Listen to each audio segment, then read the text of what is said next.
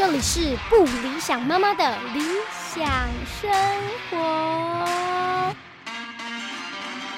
史上最不正经的妈妈经。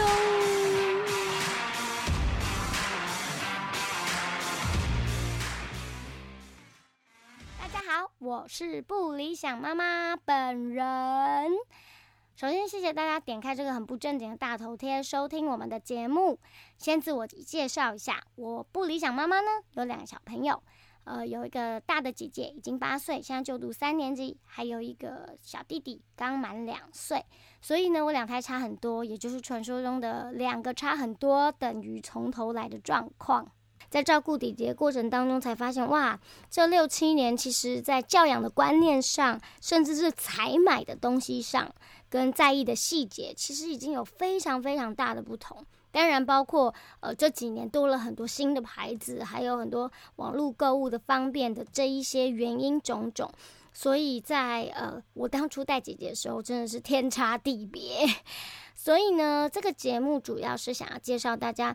呃，如何采买啊？什么东西该买，什么东西不要买？网络上那些清单到底需不需要呢？还有我的待产包应该带些什么东西？婴儿车要买哪一款的好？我跟宝宝应该分床睡吗？我要不要喂母奶，还是要喂奶粉？我奶瓶要买玻璃的还是塑胶的？我相信很多的新手妈妈对这些问题都感到非常的棘手，因为可能很多妈妈跟我以前还没生小孩的时候一样，我们就是上班族，很有能力的现代女性，所以我们其实对照顾小孩的一些细节都不是很了解，所以呃呃，当怀孕的那个验到两条线的当下，其实是蛮恐慌的，是不是会失去自己的生活啊？然后自己有没有办法驾驭好这个新的角色？那也由于呢，我的两台差很多，所以这个节目里面的主题可能会挑来挑去，有时候呢会主要否新手妈妈的部分啦，就像我刚刚讲的，那有一部分也会跳到姐姐的部分，比如说像我们最近就很多的时间在讨论小朋友的学区，还有一些体制内还是体制外跟。小朋友进入到有价值的学习系统里面，会遇到的状况跟困难，然后还有一些文具的采买啦，这些呢都会想要跟大家分享。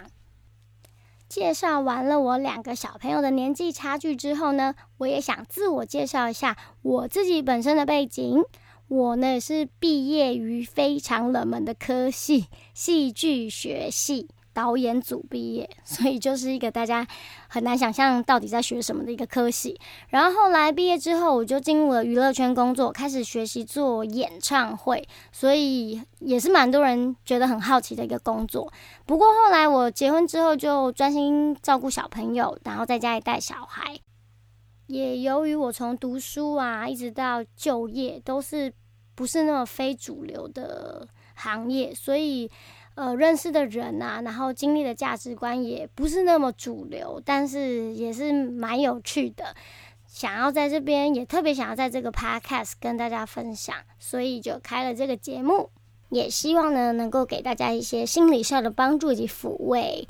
还有就是妈妈本身比较碎嘴，所以会是蛮不正经的。如果你是那种正经的教养派，请不要收听，然后来骂我，拜托。也谢谢大家，希望大家接下来能够继续收听我们的不理想妈妈的理想生活。